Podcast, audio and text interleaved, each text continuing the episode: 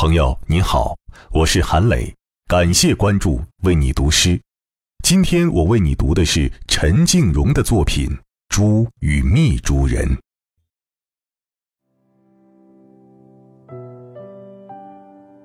猪在蚌里，他有一个期待，他知道最高的幸福就是给予，不是苦苦的沉埋。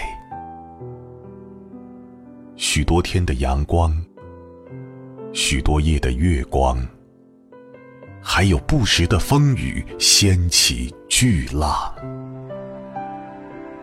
这一切，他早已收手。在他的成长中，变做了他的所有。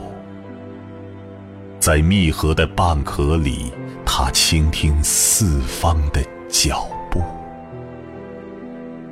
急促，有的踌躇，纷纷踏踏的那些脚步走过了，他紧敛住自己的光，不在适当的时候显露。然而，他有一个期待，他知道密珠人正从哪一个方向。带着怎样的真挚和热望向他走来？那时，他便要揭起神秘的网纱，庄严的向生命展开，投入一个全新的世界。